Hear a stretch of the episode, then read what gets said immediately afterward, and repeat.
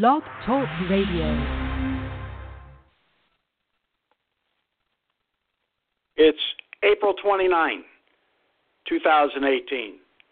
Hello and welcome to Working for a Living, a radio show where progressives for change present opinions that matter. Tonight, we're joined by co host Jeff Brown. I'm your moderator, Leroy McKnight.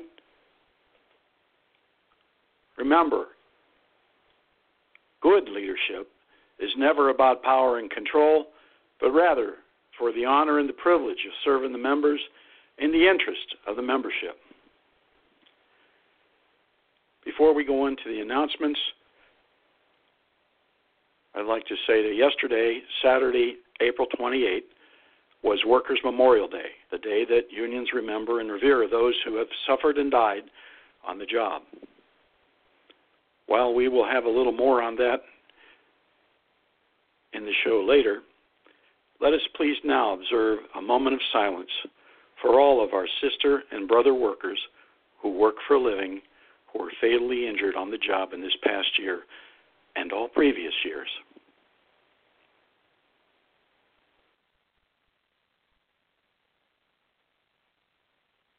Thank you for that moment of silence. Much appreciated.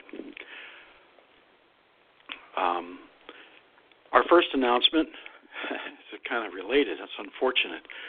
Uh, the gruesome details regarding the death of Bohan Spra on March 28, 2018, at a BMW plant in South Carolina, a non union plant. I believe they actually voted the union down last year, as I recall. Those results and details were released last week. They were not pretty. Announcement two Team Working for a Living continues to support, support Medicare for everyone in the United States. Number three, we reiterate that workers at the moving company, Two Men and a Truck, based in Lansing, Michigan, have announced their drive to join the Teamsters. Again, we wish you the best of luck in this endeavor.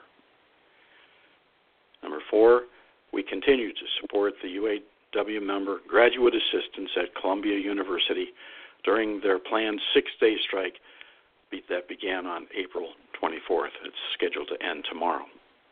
We'll be watching that closely. We congratulate both North and South Korea for ending their six decade war and all those associated with making that happen. That's a pretty good thing. Families will be reunited and you know, lots of good things can come of that. Some 24, 25,000 U.S. troops have been there for six decades. That'll cut the costs of those uh, as well.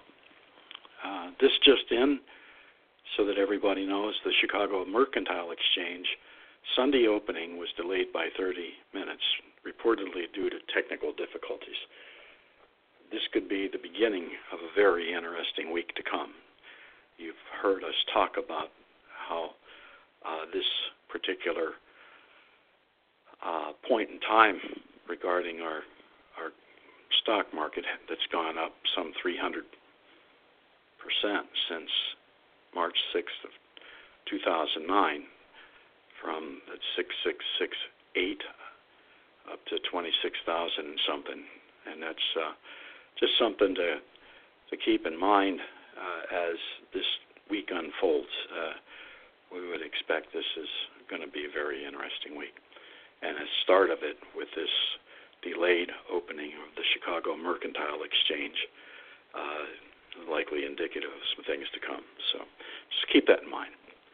We're not soothsayers here, but we certainly know relative position and uh, some other things, but just uh, keep that in mind. So, email and messages and comments.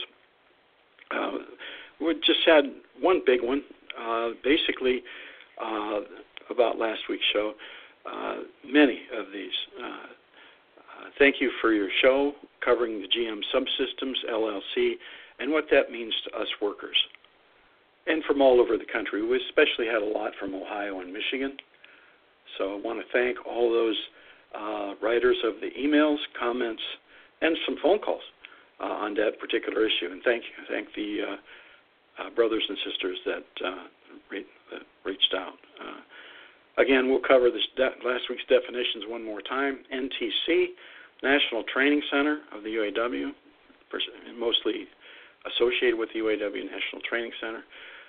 That's kind of important because a lot of stuff going on with that's been in the press. Uh, the other thing that was new to most of us, uh, LETC, and that's a Labor Education Training Corporation. And those are likely largely associated with the UAW as well. Um, this week's quote, uh, and let me just reiterate those two definitions, we, we kept them here purposely this week because we, we want you to understand when you see these things in the, in the media or you hear us talking about them or somebody writing about them on social media or other places in comments or direct posts, um, uh, we uh, um, want you to know and understand what those are. The, you know, the national training centers are, you know, basically centered uh, in Detroit on Walker Avenue, and the LETC, LETCs are in every state, all 50 states. So uh, everybody should know that those exist as well. I believe there's four in Michigan.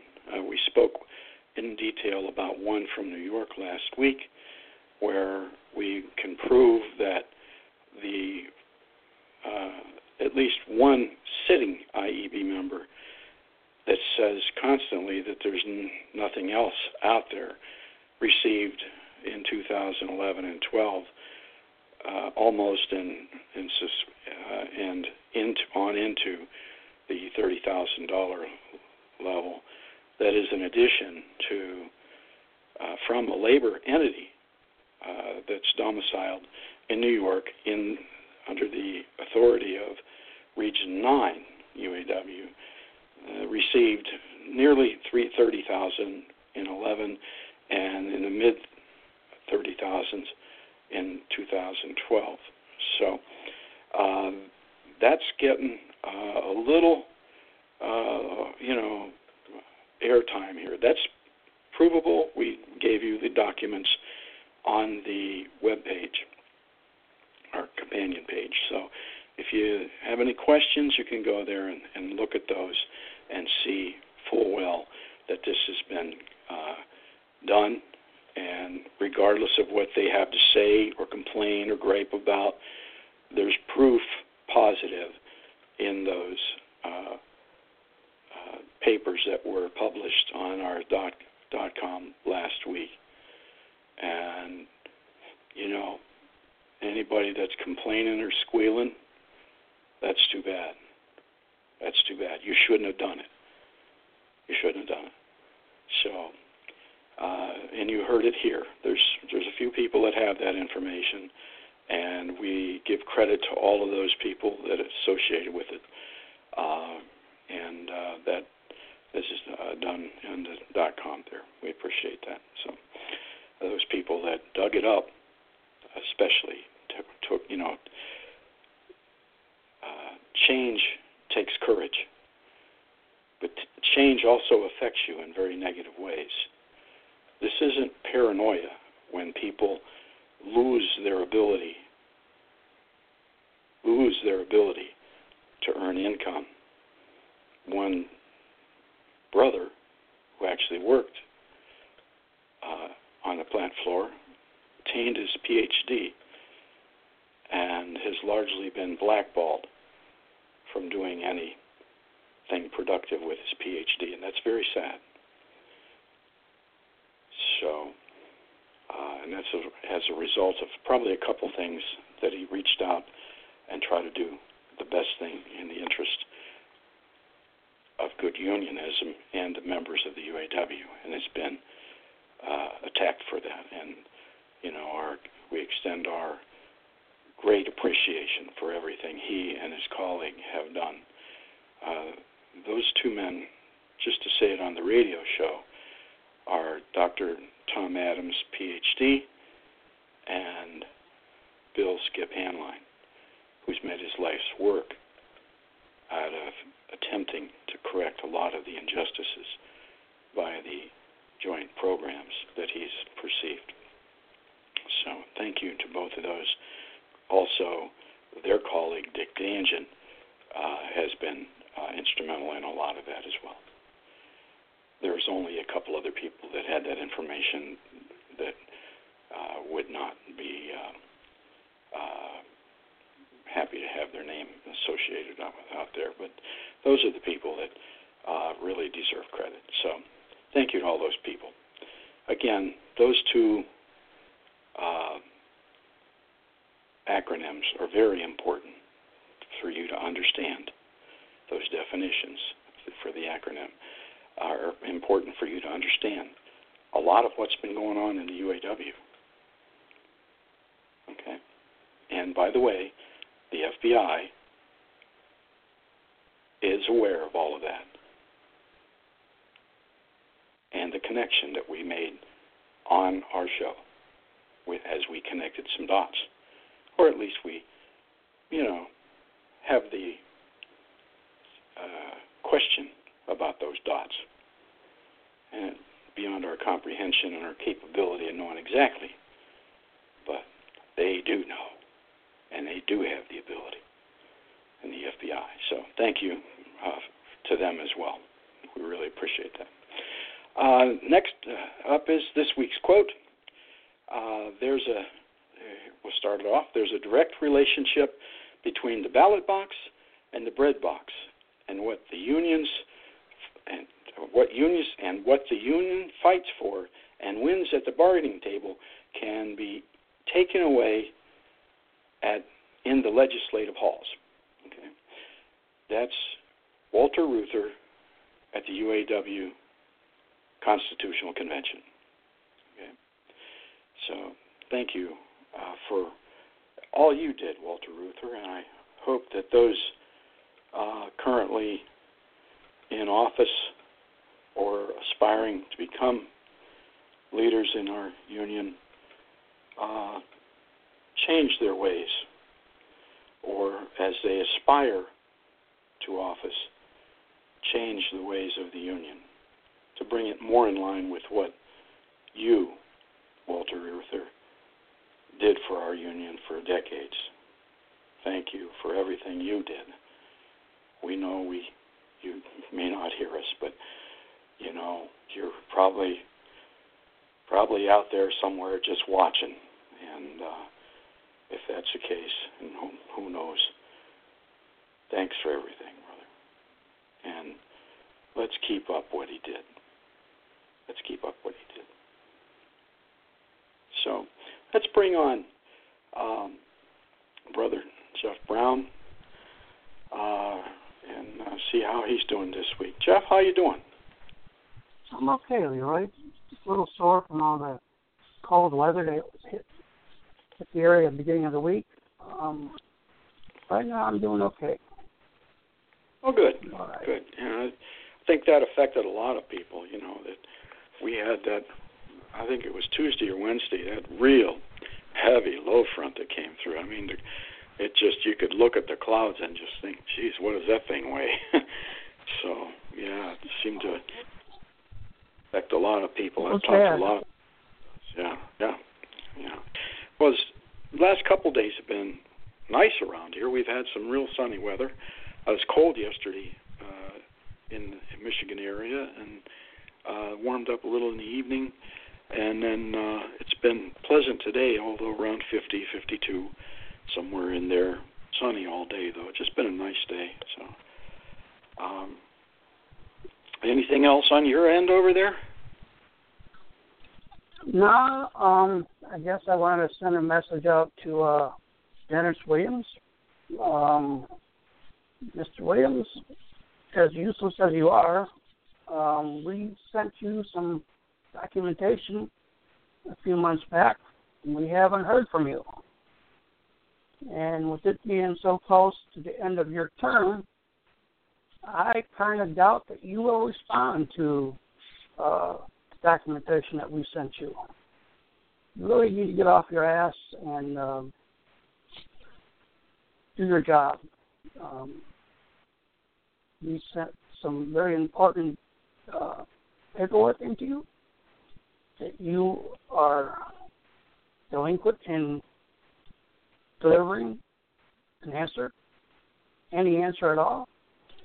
So, um, guess what I want to say is get off your ass and address the issue.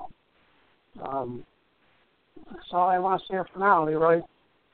Yeah. Okay. I think I, it, if I'm uh, correct, uh, I believe this was sent in in the middle of December last year, and this is an item where uh, it's uh, uh, real important to have uh, virtually immediate action on, on this uh, matter uh, regarding uh, election fraud. Is you know is that potential election fraud that you're talking about, Jeff? Yes, we sent it in uh, around May 10th or December 10th. December 10th, and and the, it, uh, two Saturdays ago that you were told that they didn't know anything about it. I think is that correct? Yep. That's Yeah, correct. and we had some other information regarding that. Kind of, you know, you had your return receipt uh, for that Mhm. you know, green card. So this is getting long in the tooth. This is something that should have been addressed. I mean, you'd think 60, maybe 90 days, but wow, this is uh, 120 and 20. That's 140 days, uh, half a year. And there's staff assigned to taking care of this stuff, don't you think, Jeff? Yes, there is. Um, when we mailed it in December, we got a letter within days saying that they are in possession of the of the documents, and um, we still haven't heard. Oh, I Well, know it's close to his retirement date, but yeah. he failed the membership again. Yeah, well, so well, he might have another date there too. Uh, besides retirement date, there could be some other dates that be significant emotional events in his life. Uh, I'm sure, sure, the membership will be happy to see if there's a second date that he might have, uh, and some others uh, along the lines of our report last last week. Uh, there Right. might be some other deadlines there for him. Uh, it might take a while for those deadlines to manifest, but uh, Wow. so, but this is this is real important stuff. I mean, when when you are presented with something that uh, is is as clear as uh, what this information was regarding that, uh, you know, and they haven't even started an investigation after 140 days. They just gonna, you know, like I mean, they stuck up for a known narcotics felon over three people trying to keep the union a good place they stuck up for that person, the current international executive board did, as opposed to sticking Yep. up for people trying to keep the union a good place. Now here they are, we got another issue, and they seem to be sweeping that under the rug. Yes. You know, haven't. Ha- well, well, let's say this: they haven't acted on it in a a uh, uh, responsible way, and this is a serious Correct. issue. Okay. Yes, Yeah, I just wanted. I mean, the members, listeners need to kind of understand some of that. Uh, we don't want to be too cryptic with them, but uh, they need to understand the current IEB is not doing their job. They need to be Mhm. removed and replaced, and this includes this includes every last one of them.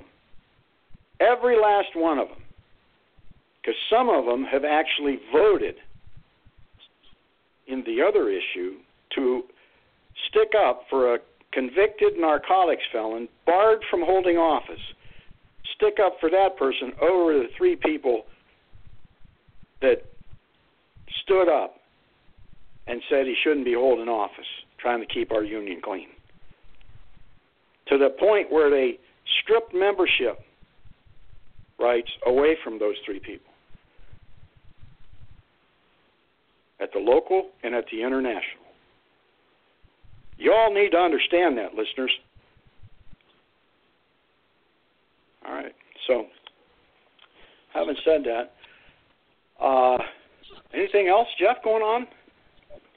Um, yeah, you know, when I discussed this issue with a person two weeks ago, he claimed that, you know, and rightfully so, that UAW does not need any more bad PR. Well, if he's listening tonight, you got a little bit more of a timeline. Um, be prepared for the possibility of some more bad PR. Um, I'm not giving this up. Um, you know, it's just pathetic now our leadership runs business.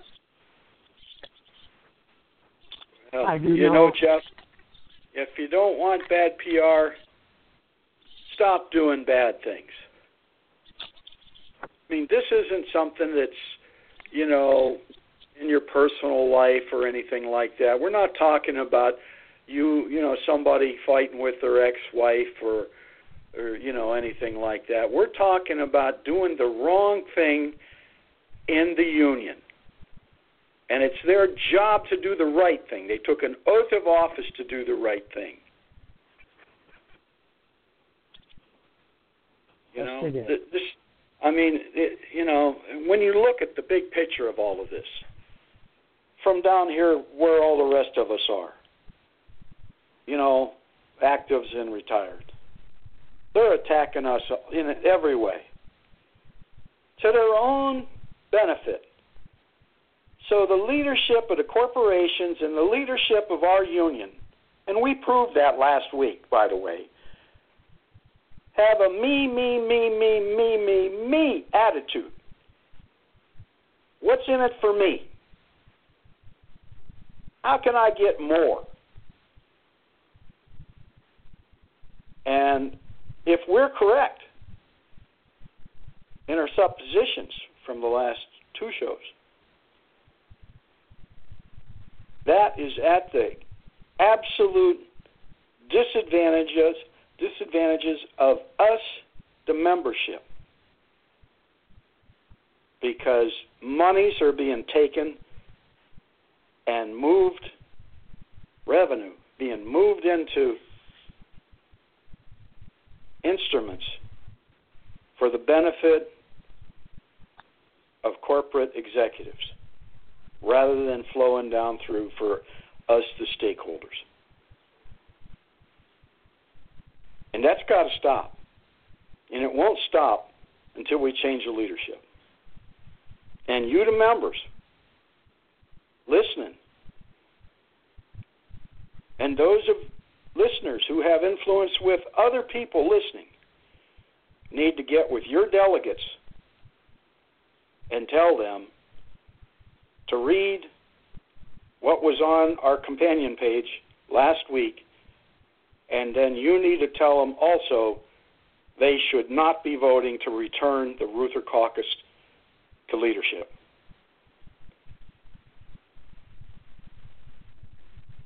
At all. They don't deserve it. They have a me, me, me, what's in it for me? They're sitting on corporate boards, drawing big money now or in the past. In addition to the union remuneration. So it's wrong, Jeff. I'm glad you pointed is it out. wrong. And and and we found out this weekend. Um, I put it on our page. Is that the uh, union, international union, agreed to a lower tier for um, the Lordstown plant. That is despicable. Um, We're gonna we're gonna cover that. Yep. So good. Yeah, that's that's not I even a tier. That takes them out, out underneath from underneath the um, umbrella agreement. Exactly. You know, that Exactly. and I've I've had conversations over the past year about that very issue, but uh, we'll, we'll get into that a little later. I'd bring that up too. So, um, Okay. so you anything else that you want to bring up? That was pretty good. You're doing pretty good there. I, I you know, I've been in bed most of the last few days, but uh I do get up and I do some research and I find things. You know, that's what I do best. I find things. And um some people at work, the plant I work with, um, they know I'm somebody they can trust and come to for answers and solutions. The leadership should remember that. I'm an old dog, but I don't I don't go away. I may be quiet for a couple months, but I don't go away. So I'm going to start my report, Leroy. Um, seeing how it Okay. uh, seven ahead. now. We'll what what article are you on again to refresh everybody? Article Uh, We are on Article 13, which is the duties of international officers. And I think I left off at Section 15. And some of them are long, some of them are short. Section 15, the International Secretary Treasurer shall be the custodian of funds of this international union. He, she shall deposit significant funds into the international union in some responsible bank or banks to meet current obligations of the international union and shall invest the remainder of the funds under procedures and standards determined from time to time by resolution of the International Executive Board. Section 16. The seal of the International Union shall, I think you did this one, um, shall bear the following words International Union United Auto Automobile Aerospace. I did this one. So we'll go down to um, uh, 18, I think.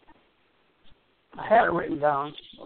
Section 18 International Secretary Treasurer shall perform such other duties as are herein provided for in this Constitution or may be assigned to the International Secretary Treasurer by the International Executive Board. Section 19. When a local union has failed to report and pay the per capita tax as provided for herein, the International Secretary Treasurer shall notify the local union president and board of trustees of that fact. Section 20. The International Secretary Treasurer shall keep a list, complete record of the membership of the International Union. Such membership will record will be maintained in the union, local union information system, (LUIS). Each local union will be provided with the access of the local union information system for the purpose of maintaining its membership records and for utilizing its membership information for all purposes allowed by this Constitution. Section 21.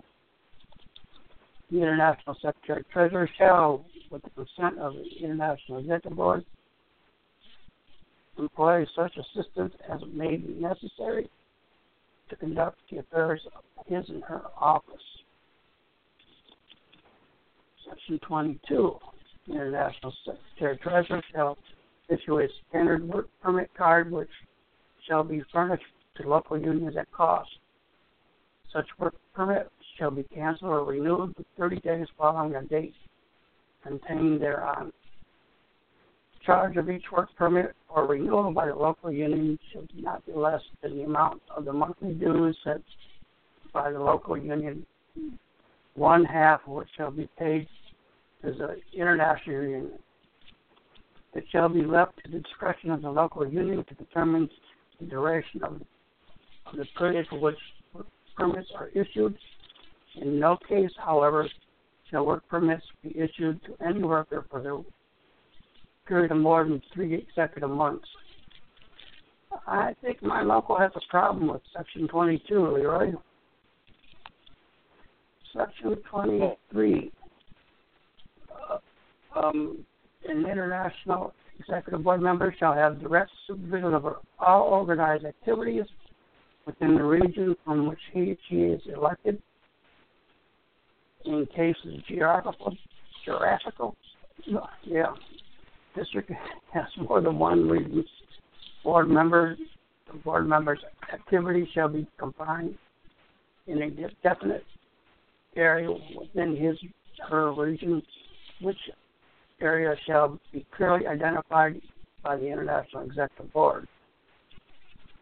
Section 24. The International Executive Board members' field of activities shall be limited to the workplaces within his or her region unless directed by other activities at the direction of the International Executive Board or the International President. Section 25. International Executive Board member shall examine all contracts negotiated within his or her region before they are signed and submitted to the International Executive Board with his or her recommendation, negotiated disputes with the bargaining committees wherever possible. To act to obtain favorable legislation for labor and work for the general welfare of the membership. Uh, I think we got a problem my local section 25 too. Or not some other locals are having the same problem.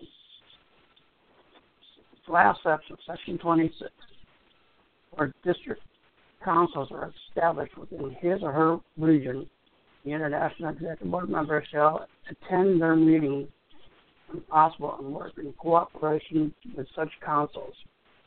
The International Executive Board members shall submit quarterly reports, organize organizational activity within his or her region to the International President and also to the International Board 15 days prior to the convening the quarterly meeting of the International Executive Board for its approval.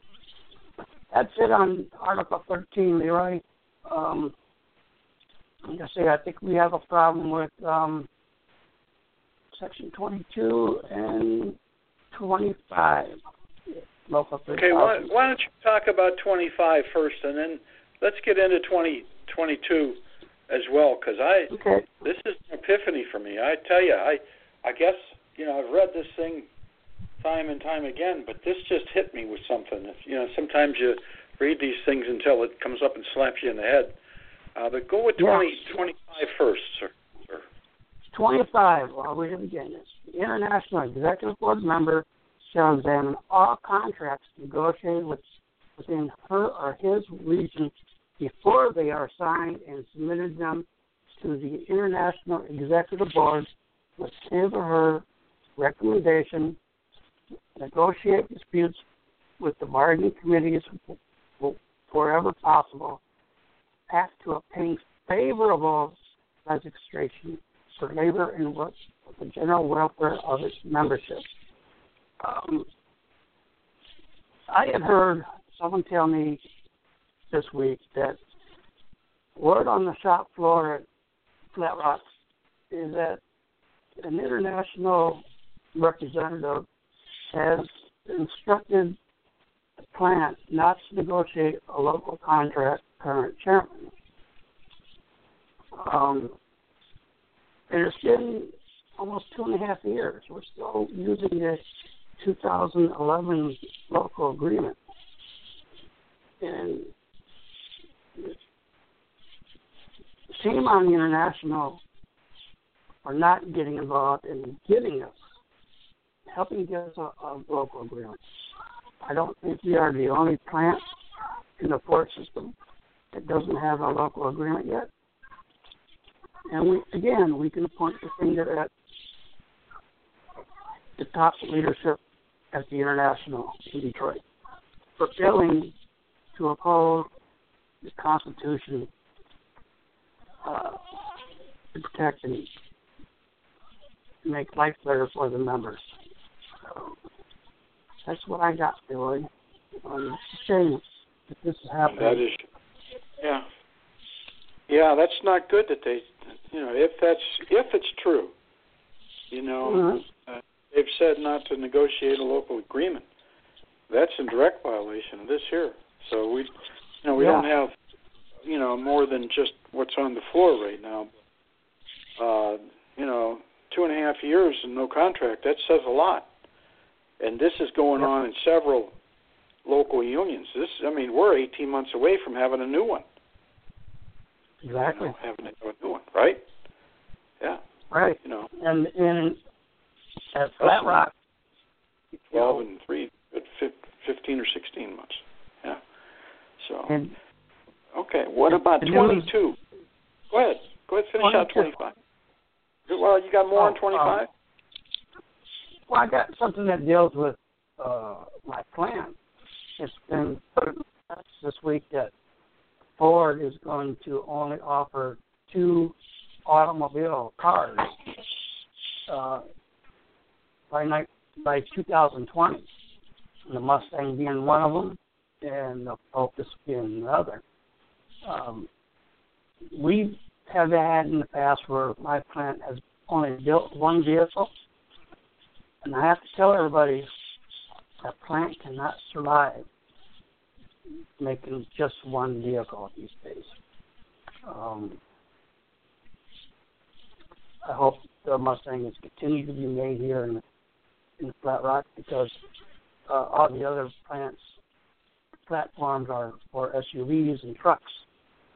We are the only car maker in the Ford system. You'll also make the Lincoln MKS. That is going away, I'm hearing. Um, that's what I got there, Leroy. Um, yeah, there's some, you know, there's some folks that called over the weekend had some comments about the uh, sedans no longer going to be produced in North America, um, but it didn't seem that they were going to be transferring them out. They're just not going to produce them. And the thought is that as gas prices continue to go up, I mean, I paid two ninety nine last night up, uh, you know, and it's up substantially from the low two dollar ranges, but you know, between mm-hmm. you know two nineteen and and two uh, sixty ish that we've had for the last several years. Uh, but they're going up, and you know, as things change, and nobody's a soothsayer here, but you're seeing all of the indications that things are changing right before your eyes uh, with some of these, you know, pricing and some numbers and stuff. Uh, as they change, the vehicles that are using a lot of gas are not going to be in as high demand, and they might need those sedan-based vehicles or smaller frame vehicles. Um, and you know, things aren't always in a you know straight project straight line projections. And a, back in the uh, mid 80s, I was in a class where the instructor talked about straight line projections and how they get uh, people in a lot of trouble when they do that because the markets change. The markets change, and you need to change with them. And you know, you've you've heard us talk about the small car, the Cruze at Lordstown, especially last August, in particular, where we said, you know, you need to protect your your small car base because as the market turns, when you get to the nadir of the cycle, not the apex, nadir's the bottom of a sine wave cycle. Uh, that's where you have the big, you know, undulating wave uh, of your economic cycle, and we're at the top without question. But we'll see another bottom, and that's called a nadir, an A-D-E-R. And so you uh, you're going to have that, and you do not want to be without a product. We know the trucks are selling, the SUVs are selling, but that's not always going to be the case. So I'm going to keep that in mind over there, Ford and FCA and General Motors as you move forward. We know you have lots of big plans. Don't get caught up in straight line projections here. Okay, that will get you in a lot of trouble. Okay, so just saying there. Okay, anything else on 25, section 25? Yeah, that's it. Right? Hey, well, we got section 22. You you roll that okay. out there. You got some issues with that, and I I do too. Go ahead. The International Secretary Treasurer shall issue a standard work permit card which shall be furnished to all local unions at cost. Such work permit shall be canceled or renewed 30 days following the date contained thereon. The charge for each work permit are renewed by the local union shall not be less than the amount of monthly dues set by the local union, one half of which shall be paid to the international union. It shall be left to the discretion of the local union to determine the duration of the period for which work permits are issued. In no case, however, shall work permits be issued to any worker for a period of more than three consecutive months. Um, I'm a little confused on this one. Right? Um, I'm not really sure what this work permit is, but if it's what I think it is, is giving somebody a special job, an offline job, and get paid by the local union or somehow. Mm-hmm. What's your take on this one? Well, we just might have found the golden BB to end for all time temporary workers as they currently exist. Pay attention to what I just mm-hmm. said. End temporary workers as they currently exist. Period. Work permit card is a card that's not a membership card, but rather allows somebody to come in and work into the plant on a temporary basis. These were, in the past, issued to the summer students that would come in the facilities and work on the line or in some staff office, management uh, personnel person. Well, those people, I'm sorry, those people would not be issued a, a workers a permit, work permit card. But anybody that worked in the hourly workforce were given a work permit card. This summer students, you've seen them in the plant over the years. You know, we have everybody wants a vacation. They the students in to cover this, and they pay them, you know, the the the uh, rate. At that time, it was the 80% rate. You know, so it was substantially less than we got, but still they got uh, uh, a nice nice pay paycheck for summer work, and they're doing what we were doing, and they would do it for for you know the three month summer period. Okay, and they would be get they would be issued a work permit card for 30 days, and then they'd have to renew it every 30 days. And then at the end of 90, as this says, uh, in no case, however, shall work permits be issued to any worker for a period of more than three consecutive months. Now, what's the advantage? What's the advantage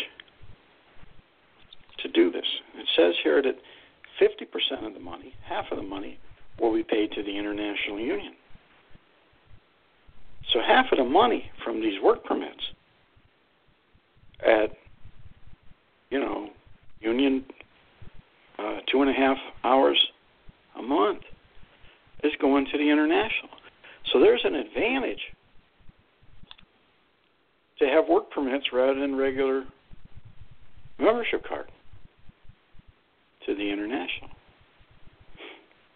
Very interesting. Mm-hmm. So, yeah, very, very interesting. Uh, this says a work permit given to somebody that's not a seniority employee, seniority member, may only be issued, and then it expires. It has to be renewed every 30 days, but may not be issued to any period to any worker for a period of more than three consecutive months. That's 90 days, right? Oh, Dennis, you and Bob King and good old Gettelfinger have been breaking the Constitution again. Ah, so you either have to, after three months, by Constitution, make them a seniority employee, or they can no longer work in the plant with a work permit. Because all temporary workers are not issued a, a membership card until they're a seniority employee. They get a work permit. Oh my. Oh my. Well, let's look at the hey, let's look at the interpretations for that. What do you think, Jeff? Let's look at the interpretations. We just we might have just you you you might have just uncovered the thing that needs to be done most. Uh, article 13, section 2. Interpretation. Let's see if we have any anything there that just or that uh, goes there and says what we want, uh, what we've just determined here. So let's see. Hmm. That's this is this is interesting stuff. All of a sudden, wow. Yeah, it's um, they are definitely interpretations. Yeah, I'm I'm looking too. So we'll we'll get here soon. I don't think there's an Article 13. There's no interpretations for it. What That's my- article. Yeah. Uh, we got to go go from it goes the interpretations go from eight to fourteen, and there's no no interpretations for Article thirteen. So, wow. No. Um, but there is something in um, Article Six, where it's membership, Section Two, honorary membership. The Constitution makes no provision for honorary members.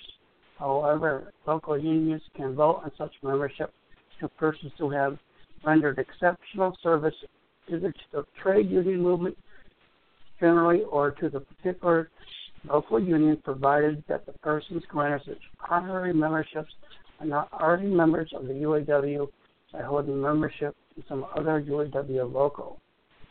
Um, but I don't think that's it. Now No, the honorary have, is something different than a work permit. yeah, You know, it's for temporary we, temporary workers that are not members. mhm, all the temporary workers are not members yet, right? Correct. You know, they are they are paying dues. Yeah. Well, that's what this and they're, this and they're work working, Yeah, this is what the work forty permit. hours a week. hmm Yeah, a work permit is is something that allows for them to pay dues and to work in the plant for 30 days at a time, but no more than 90 days, three three months, three months at a time. So that could be 92 days, or I don't think there's any. No, it could be up to 92 days. hmm 'Cause there's no three month period that has uh, in the calendar that has three 31 month days in it. We have August and July, and of course then hmm uh, June or September on either side of that is a 30 days. So you could go 92 days, three consecutive months. Wow. As much as that. So interesting. Wow. I hope everybody's listening Yeah. to this show. I hope you tell your friends about it. Yeah, Constitution says you can't Uh, have an employee more than 30 da- or 90 days, 30 days at a time, and that's a work permit for a- for a non-seniority member. Wow, we might not have to go uh, to the court to do this. No. We just have, to enforce the existing. Constitution. What do you think, Jeff? I think there's a big football, Oh, that's kind of cool. and we have we have temporary workers in my plant for the last three or four years working every day. Wow. Wow. Oh yeah. Oh yeah. Some of them, some of these poor temper, and they're treating them like dogs. I mean, they're worse than Yeah. slaves. Or people. I'm telling you. You know, go do this or you'll lose your job. You know, Mhm. I mean, you know, it's a wonder they don't have them going out and painting their houses. Maybe they do. You know, go wash my windows or you lose your job, just like back in the 30s. Oh yeah, that's happened in the last thirty years of my plant. Good Lord. Well, these poor temporary, maybe we just solved that. It says they have to send by constitution they have to do something with them at at the end of three consecutive months Yes. by constitution so the contract needs to reflect the constitution Well, they have to enforce the con- contract as well. what i'm saying the contract has to reflect the constitution Yes. the contracts are since 2007 when they started this temporary stuff are in Mhm. direct conflict with the Constitution of the UAW as we read it here Article 13 section 22 well hmm. since we just found out about this I suppose we have 60 days to bring it up Yeah. In 60 days, we will have new leadership in some very Yeah. high places. Yeah, yeah, we're going to have new leadership. Yep. Yes, we are. We're going to have new leadership. You watch and see. Um, uh, while we're on the Constitution, in addition to your report on, on Article 13, uh, it has come late last night, as a matter of fact, to my attention that there's an uh, issue with Article 16 the collection of dues. I don't want to get into which local this is at, but it appears that management has failed to collect dues after they've been given a checkoff card for several years. And now these people are being, our members, brothers and sisters and brothers, are being asked uh, for that money. And it's management who did not do this.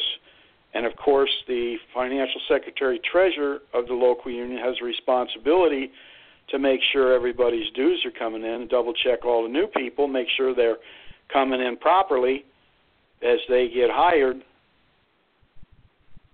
And of course, the trustees have the same responsibility. Correct. Now, it, whose whose problem is that? Is the question. So we're looking I into that. say Go ahead, Jeff. I would say at first it shall be the local uh, financial secretary and the and the trustees on the executive board. For not, you know, they're supposed to be the first line, you know, in in the food chain. Okay. Yeah. And if they're not doing their job, Right.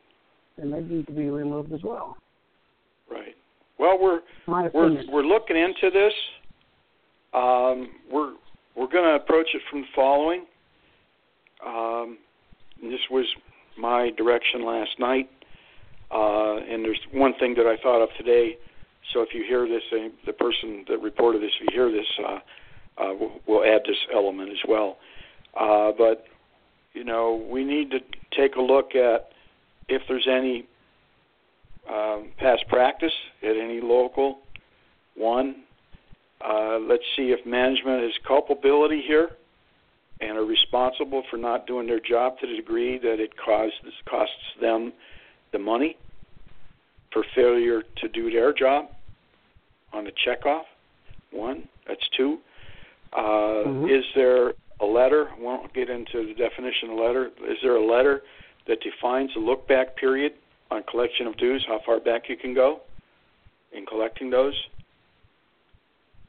There's letters out there that define a lot of things. Administrative letters from the president. right. Okay, you're familiar with those, and I don't want to be too cryptic Yep. for the listeners. Uh, those are there. I'm familiar with those. And then and then we also are this is the element I didn't bring up last night. We're going to do what's called shepardizing of the federal law. That's shepardizing means you're going to look and see if there's any cases, federal cases that deal with this particular issue and if that case that federal that becomes case law. There's statutory law that's written in the books and then there's case law. That's the judge you know orders of a judge at some point, and those become law. And we'll see, we'll shepardize this and see if there's anything uh, with regard to that, because we want to do it right. Uh, and make sure that they do it right. Okay, so we're looking into it, and we'll be giving you some direction on that, which way to go, uh, and see uh, what what's fair, just, and proper. And it might just come down to you just have to pay it. But it seemed to me if somebody else didn't do it or do it properly, that they have some liability here too. So we're going to find out about all of that. And what's what is the look back period, if there is one. So just know that you know those are things that we're looking at. I'm not sure that the rest of the people that are out there talking loud and saying nothing would even know what we just talked about, but um, uh, we're, that's how we approach problems here. We're going to look at it and comprehensively uh, vet this uh, to see that it's uh, properly uh, done properly. So uh, we'll we'll find out for you. Those people listening know who you are, and yes, we know, and we're working on it. We'll get you an answer. That's the best answer that we can find soon.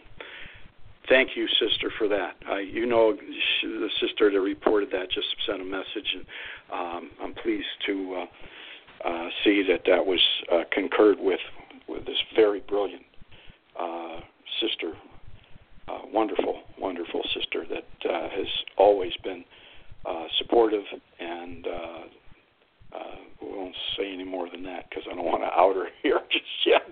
So, uh, having said all of that, uh, do you have anything else uh, on that, Jeff? Anything Constitution based here tonight? Mm, not that I can think of, Leroy. Those are okay. very interesting sections. Okay. All right. Well, um, we're we're right at an hour. I'm going to cover a couple things. We might not get to my entire report, but we're gonna we're gonna get to as much as we can, and uh, we'll educate the members on some things here. You know, uh, want to talk about uh, the. Uh, I think go here it is. Uh, want to talk about uh, Workers' Memorial Day 2018. Now, uh, you know, people are dying. And as somebody pointed out to me on the social media, the uh, members of the UAW page, people are being murdered in these plants through gross culpable mismanagement, criminal mismanagement. And those are his terms. That's Dick Danjan. Uh, you know, and he, uh, it, it is the season uh, for, uh, you know, us to all pause, stop, pause, and reflect, remember, and revere the people who have been killed, even murdered through negligence on the on the plant floors or in the workplace somewhere. These aren't physical accidents all the time. Some of these are just uh, stress accidents, be related to stress. Uh, there's some documents out there on these. There's a good book out there as well. Uh, the name of that book, and I actually have the uh, the uh, review up here but this is the book is Dying for a Paycheck by Jeffrey Pfeiffer. I know some Pfeiffers. Uh, I'm not sure if they're related or not, but he, this Jeffrey's related to them. But uh, and the, the byline on this is how modern management harms employee health and company performance, and what we can do about it. This is this in Kindle form, and it's Kindle's uh, 14.99. Pretty good read according to the review here. Uh, and uh, this, you know, you talked about a, a number of things. As uh, one in the review here, they don't have to be physically dangerous jobs to confront a health-destroying, possibly life-threatening work- workplace. Just ask the manager in a senior finance role whose immense workload, once handled by several employees, required frequent all-nighters leading to alcohol and drug addiction. Okay. The story resulted in 60 pound weight gain and having no downtime to properly eat properly or exercise. And this became a problem for this this person. Now he's a manager, but he still had a workplace injury, even though it wasn't a physical injury. And this this gets all covered in this book. I haven't read it myself yet, but I've been recommended by Dick DeAngent, and uh, uh, I'll uh, I'll take a look at it and see what. Um, but there's, you know, this whole notion of workplace injuries is not just physical. Sometimes they're more than that. So let me read you some highlights from the AFL-CIO article that they put out, and this is on our page, our dot .com page, and the link to the AFL page. There's two pages that that cover some of this. Okay, so I'm gonna go through these. There's 14 of them. Uh, I'll make sure I said 15 of them. Okay. Uh, so it says 150 workers die each day from hazardous working conditions, and these are worldwide numbers, uh, likely.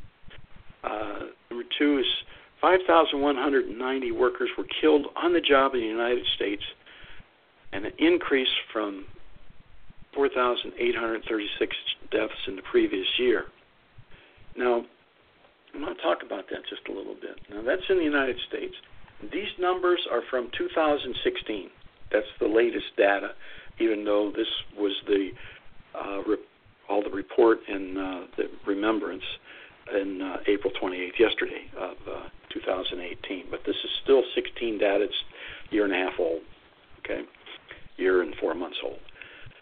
So the 17 data will be available next year. So, but let's just look at that from us in the Detroit Three, and think about that. That's that's an increase of almost 300 deaths, 250 roughly deaths,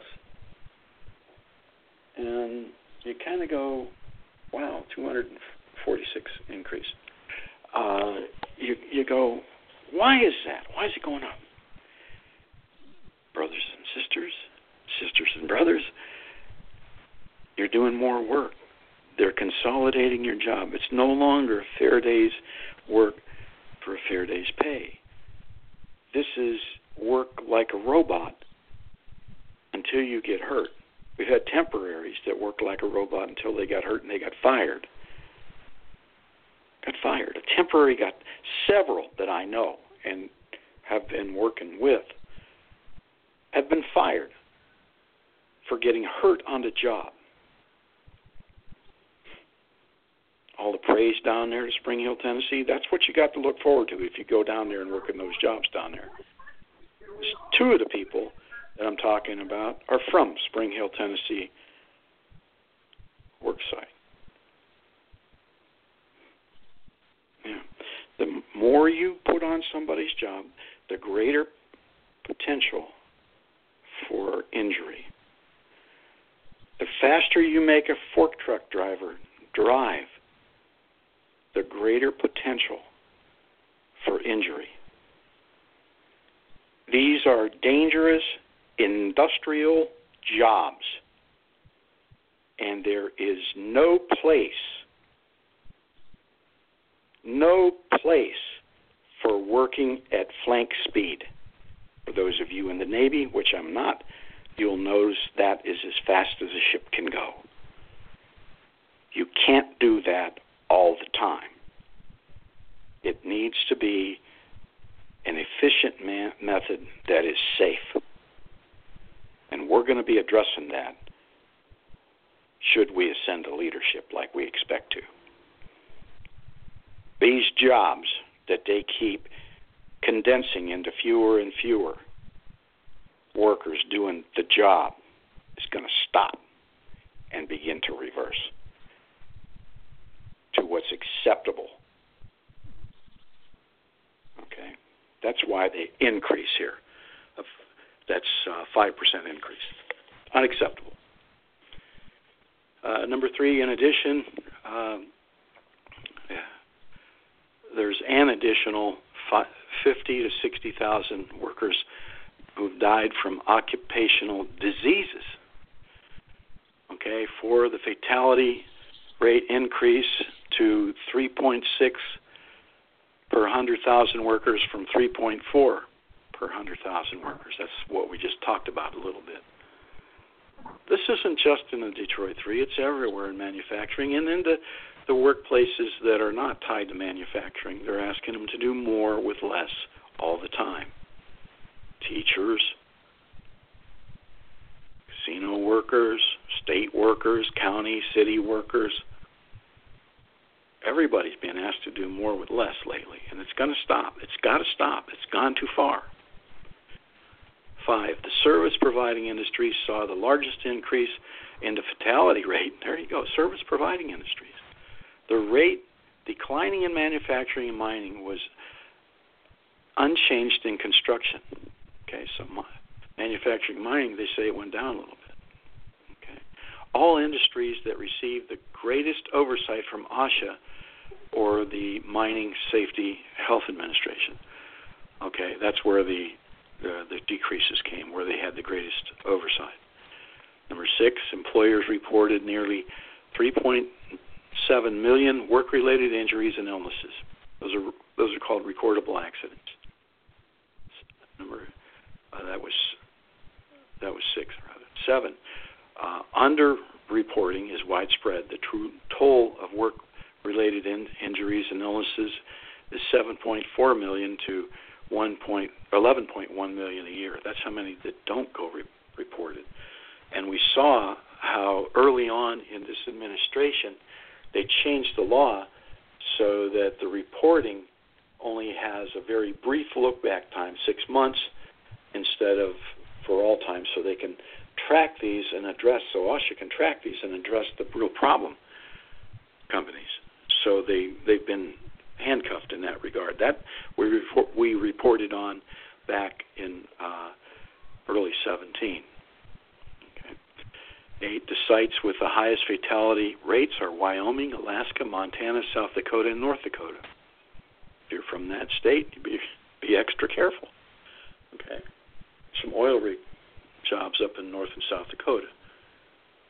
Some obviously Alaska. Well, that's just a personal note uh, notice rather. Uh, nine, workplace violence deaths increased significantly.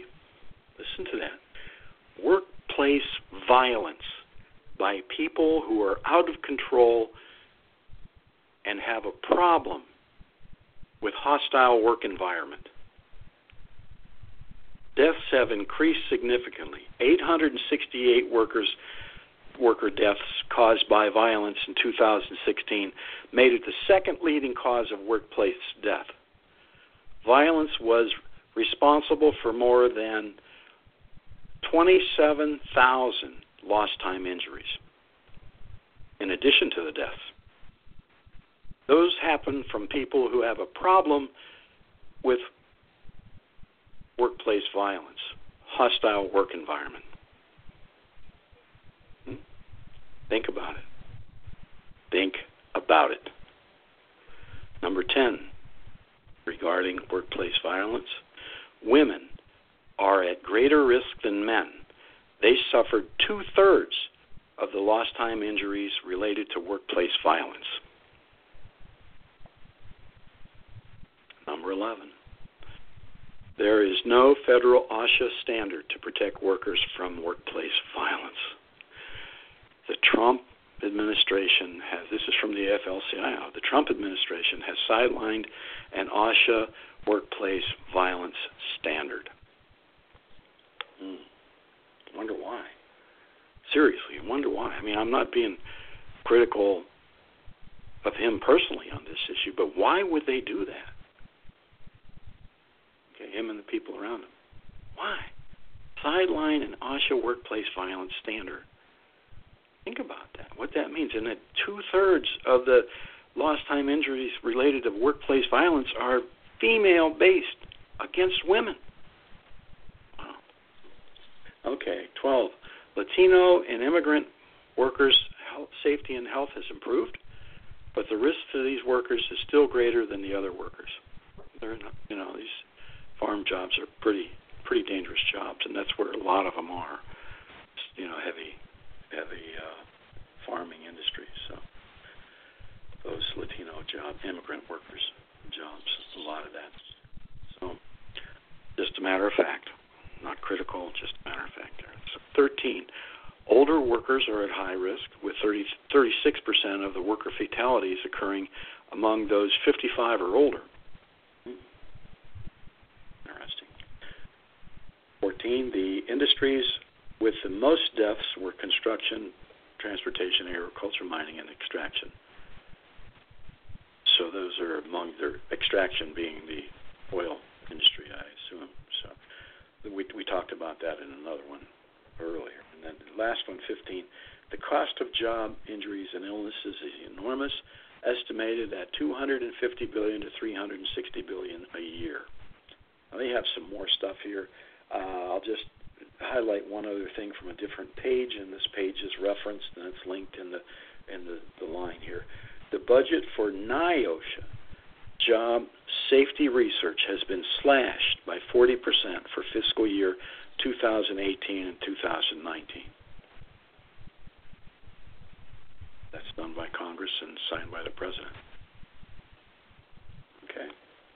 So here we are, 811. Um, you know, let me finish up with the uh, issue of the master agreement.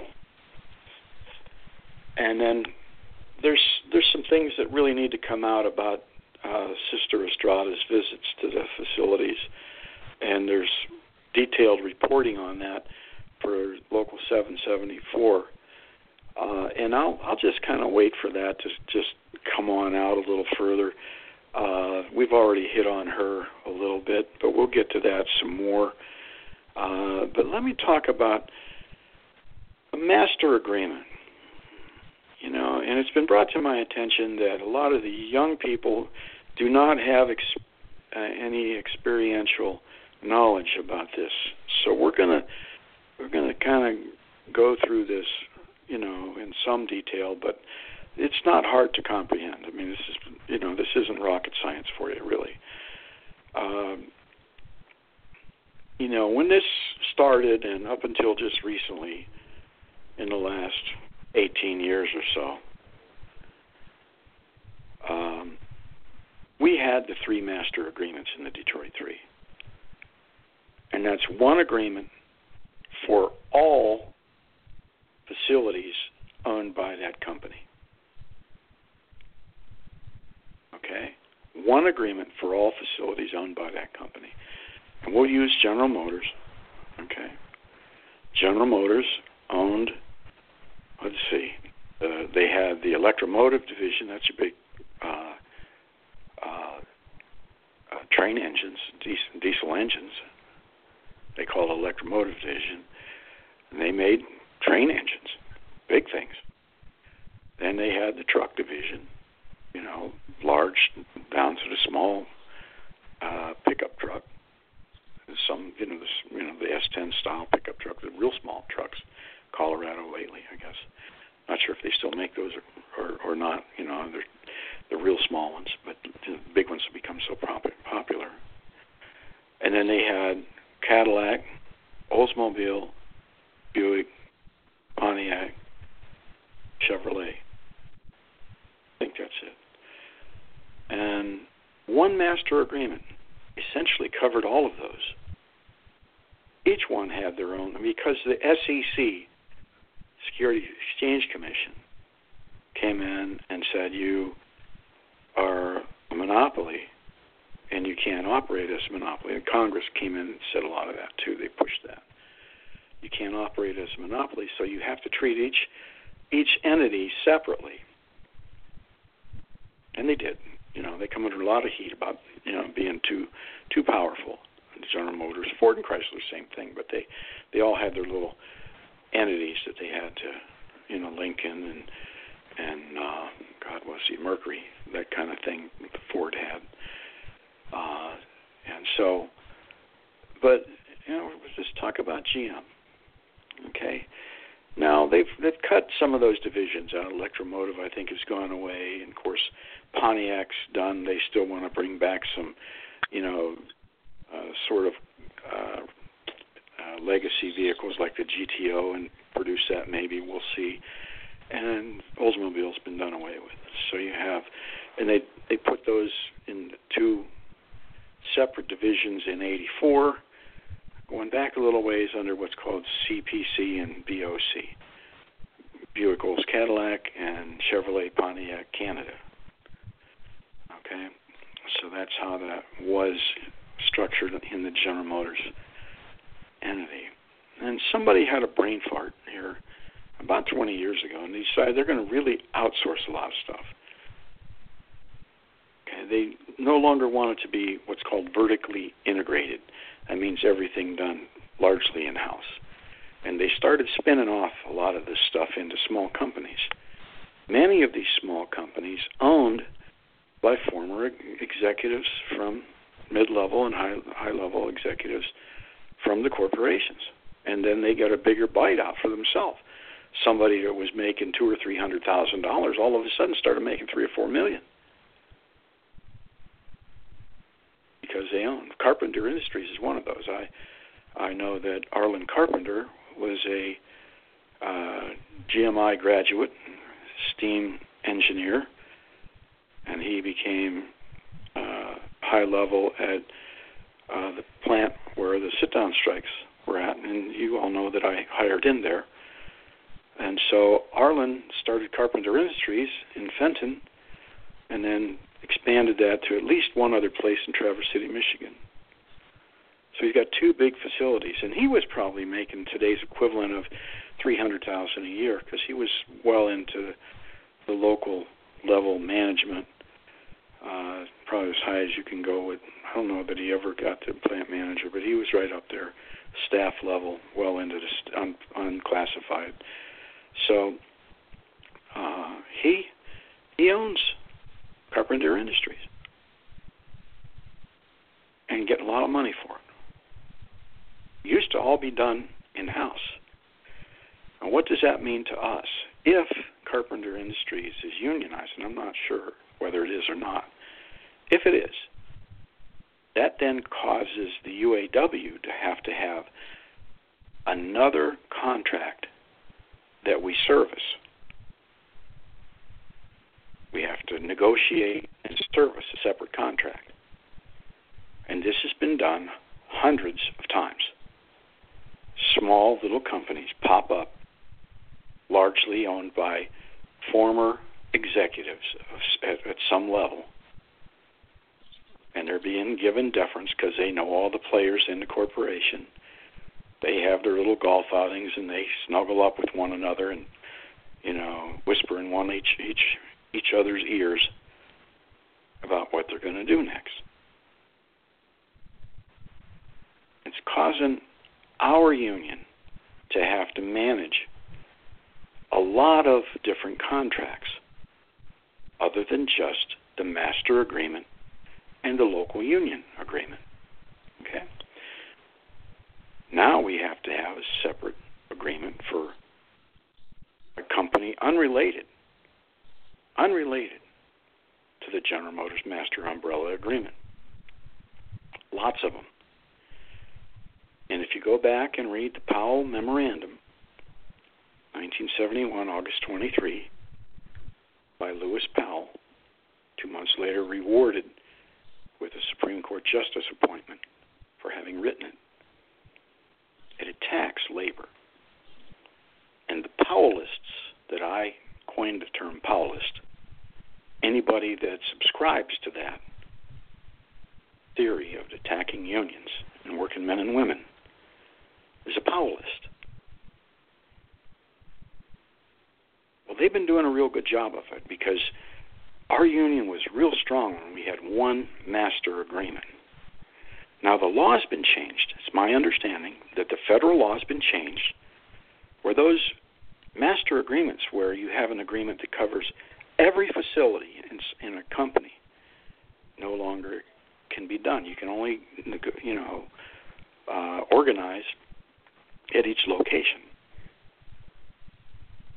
And that's why you're seeing, you know, us attempt to organize different units from the same company in the South Okay?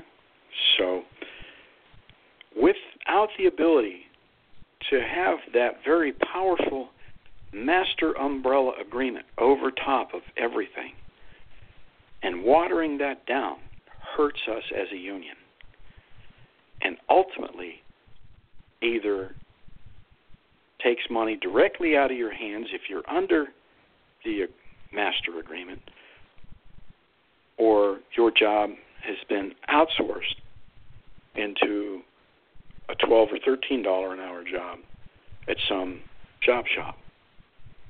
Some pay a little more. Some do. As much as 20. 21.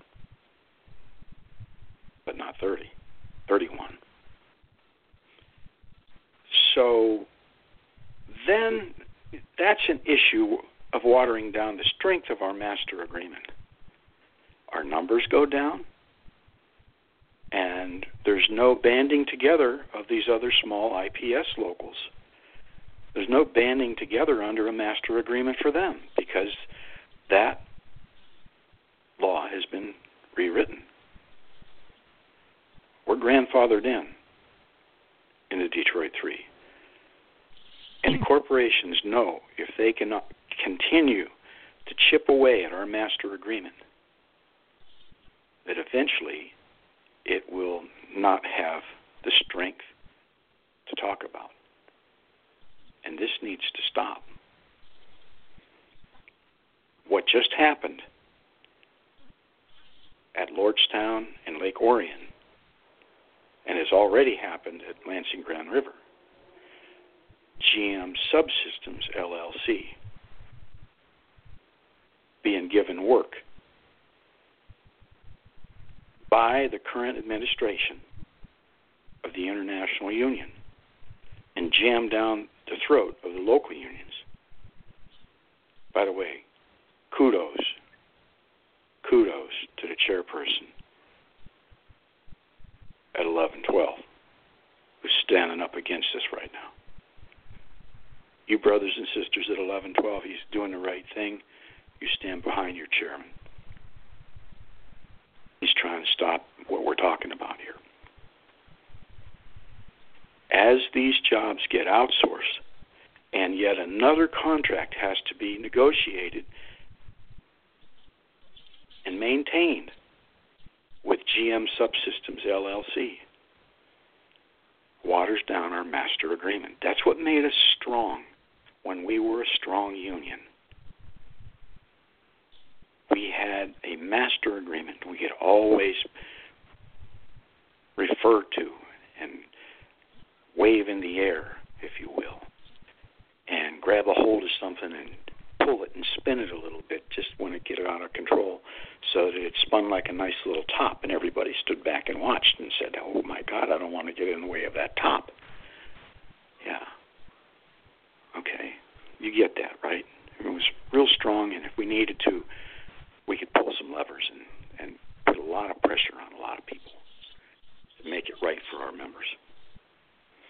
Now, our leadership is giving away jobs to a GM subsystems that waters down the master agreement even further. They don't understand what they're doing. They're, you know, somebody wrote me last week, and when the Lordstown stuff was going on. He says, you know, we got to have some cooler heads here. I said, well, you know, what's your point?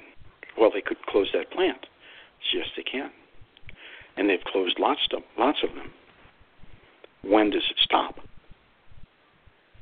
And I told them nobody wants to see this get out of control, but they need to understand the concessions are done. They've done too many and they just simply need to stop. Now, I got one other point with regard to the GM subsystems. Who owns GM subsystems? General Motors does. It's a wholly owned subsidiary of General Motors, LLC. It's the new General Motors since bankruptcy. Okay? My question over the past couple of years you know, I, I've been around a long time. I know a lot of people. My question to some of the staff people who've been presidents of, their, in their own right of local unions and currently on staff, or chairpersons of their own local union and currently on staff, and making some decisions, and some just, you know, they're they're doing uh, health and safety things or uh, you know outsourcing things or whatever they're doing, you know, to try and maintain some kind of control. But if you're doing that, let's let's do it. Let's really maintain control with this. So, um, my question to them was, if these corp these companies are owned by General Motors, for example, why aren't they under the master agreement as well? Why isn't GM Subsystems not just a couple of paragraphs in the contract, but under the master agreement itself? Why isn't it there just like everybody else? Making the same wages, no half wage jobs, no, you know, fourteen fifty, fifteen, fifteen forty, or whatever the the three levels are. Why aren't you making tier one wages? Why aren't you making legacy wages under the master agreement? If General Motors owns those entities, or that entity, or any other entity, why aren't you making wages under a master agreement? And having remuneration under the master agreement, health care, and other benefits. Now, the current leadership is not holding the corporation to account regarding the issues that I just mentioned. And they're buying into doing exactly what's been happening this past couple of weeks outsourcing work to small job shops and to entities owned by the corporation that are paying half wage. And the current leadership of the UAW is allowing that to happen without regard to the master agreement being watered down or without regard to our agreement with General Motors covers every damn thing they own. Period.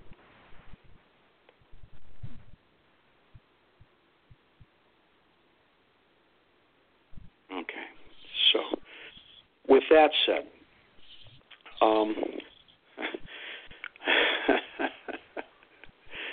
oh Lord, it's just ridiculous what they're doing to us. I have one more thing that I want to talk about. I I saw and commented on Sister Estrada's new uh, fair wage, full full wage, or whatever the initiative is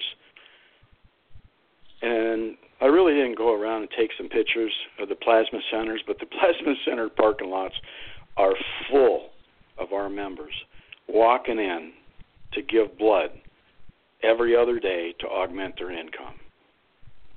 And this is sad.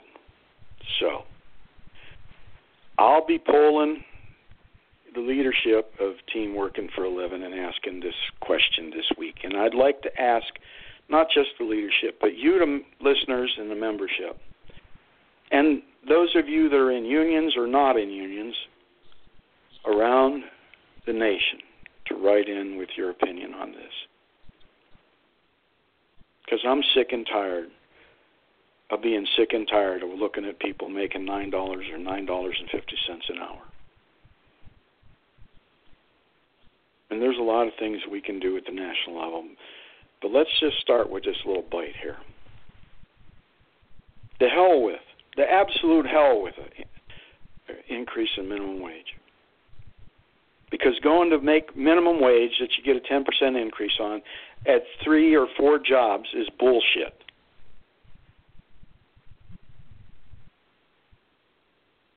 Let's change the Fair Labor Standards Act of 1937 to say the following overtime for 40 hours in any given week. And add three words at any job. You know what that means? That means if you work 40 hours at your primary job during the day and somebody needs you to come to work for them at night, you go to have a second job or a third job on the weekends. If you prove more than 40 hours, if you've already worked 40 hours, anybody that ha- hires you to work beyond the original 40 hours, even if it's with another employer, they have to pay you time and a half. all of a sudden your own employer will start paying you the overtime. You work one job.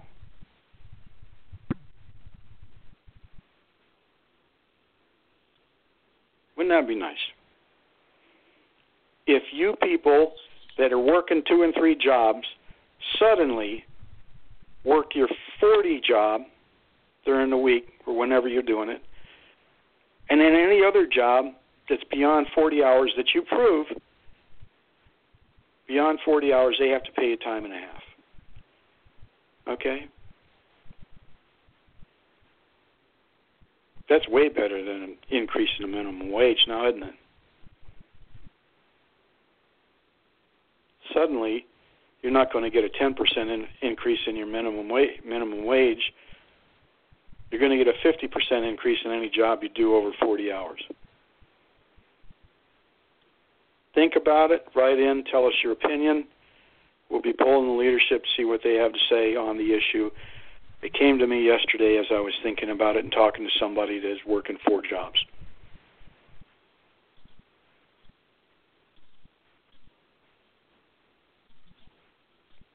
For minimum wage.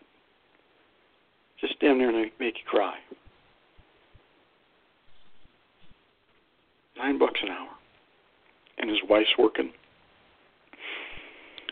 So anyhow, uh, I'll finish up more on Cindy Estrada next week.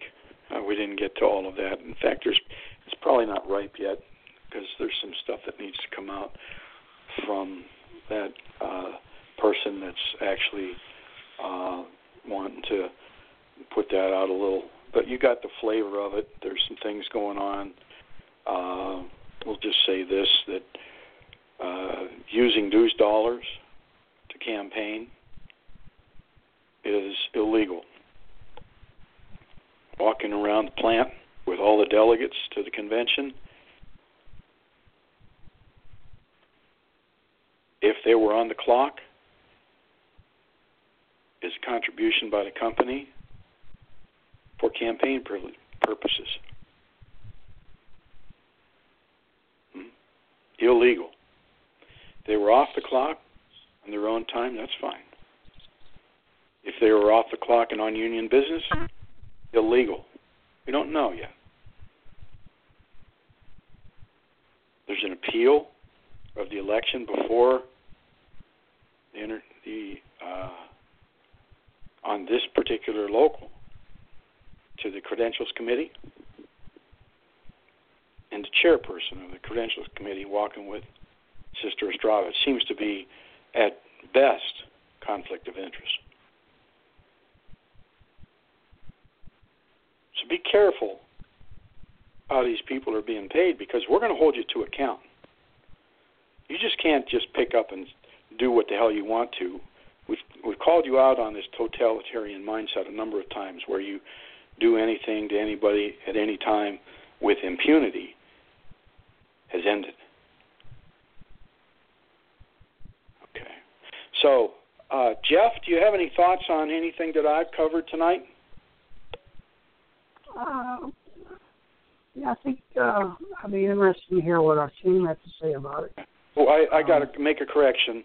That was the chair of the election committee, not the credential committee. Okay, I misspoke. Okay.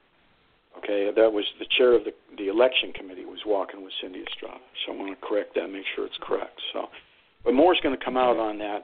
Uh, in uh, that that's fine. We just want to cover the highlights here tonight, and probably be mm-hmm. some more detail next week or the week after. So, uh, but go ahead, Jeff. I sorry to interrupt you there. I, I had to make that correction. No, that just came to mind. Yeah. It's very good points, and I need to uh, digest all of this. Um, just the u- unions have really destroyed themselves over the years. Um, just a shame. It's not what they were originally designed for. Um, they were formed years ago to protect the workers. And if we had guys like Eugene Debs, uh, Bill Haywood, and Mother Jones around today, I think they would be totally shocked about how things are being handled in this country anymore by all the unions. So, just, I'm just really upset over the whole thing. Um, Yeah. yeah, I've been for years. That's why we do this show, Jeff. Yep. We- Yep. We covered a lot of stuff on this show tonight. We might have sol- solved the temporary worker situation. hmm We talked about, you know, that, you know, master agreements need to be protected. They're grandfathered Yes. in. To my knowledge, they're grandfathered in. And these are sacred and they they need to be protected. And we keep watering them down with these actions taken by the international in the last 60 days. Last, you know, I mean, this came public in the last two and a half weeks. Right. You know, I mean, uh, come on. You're supposed to be protecting the master agreement, not watering it down. We need to be bringing this stuff back in, not sending it out. You know, maybe if they didn't have so much dead peasants insurance going into these insurance companies and buying life insurance, and then when the retiree dies, collecting it at the international, or I'm sorry, uh, at the uh, the corporate executive suite. I want to make sure that's the corporate executive suite, not anything to do with the international. At the corporate executive suite. Maybe if that ended, there'd be more money for us to have what we're supposed to have here. Everything that we keep talking about. You know, people being killed and murdered on the job through gross negligent, criminal, culpable misconduct. Right. You know. So anyhow, uh, those are Dangen's words, not mine. I just, you know, was he come in there and was talking about that on on the members page, members of the UAW page. So I want to give him a little uh, kudos and some credit for uh, bringing that out today. But it's, you know, those are the things that are going on in the plant. We talked about the the increase in injuries and why that is because the jobs are getting, you know, con- consolidated. There's too many too many elements to the job. Just beyond Yeah. you're just working. I, I you know I I got uh, a, a member that I talked to. Uh, I don't want to get into who and what this person, a little bit of history there, but uh, at Fort Wayne Truck, and the jobs are just timed to the max, and that's when you start having these injuries, repetitive injuries. You're going to have somebody trying to do something too fast, do a little shortcut so they can get, you know. Uh, I mean, I I've been on jobs where you didn't have time to wipe your sweat off your eyebrow, and just come down into Mhm. your eyes and burn, and you have to, you know, uh, deal with it, or the next day put a sweatband on, so that it didn't come down and hit you in the eyes. Because you, once you figured that out, you know, it's just tough, tough work. And that shouldn't be that way. Needs to be fair. Fair day's work for fair day's pay. And end this constant needing to harvest the workforce. Got to stop. And we got to start getting jobs back. These jobs need to be distributed a little more to more people. These corporations have been too greedy. Run by MBAs, Master Administration, acquire 20% every year. That's got to stop. It's just got to stop. Leadership needs to be critical thinking. Leadership needs to think of what's obvious and what's obscure. Need to have an element of historical perspective institutional memory, as some people would call it. Somebody that is a deep critical thinker. Walter Reuther was one of those people. We haven't had a critical thinker in our union in a very long time. We've had people out there figuring out ways to steal money. That's exactly what you saw last week. As far as I'm concerned, that's my opinion. Outright theft to their own advantage. So, having said that, okay, Jeff, do you have anything else on any subject? We'll wrap this up. We're getting long. No, I don't, Leroy. Okay, I don't either. Uh, thanks everybody for listening. If you found value in this show, please tell a person or two about us. Uh, we're here trying to make a record of what's right for our union, what needs to be done. You need to start working on your delegates from your local union not to return the Reuther Caucus to leadership for many of the reasons that we've talked about in the last three shows and this show.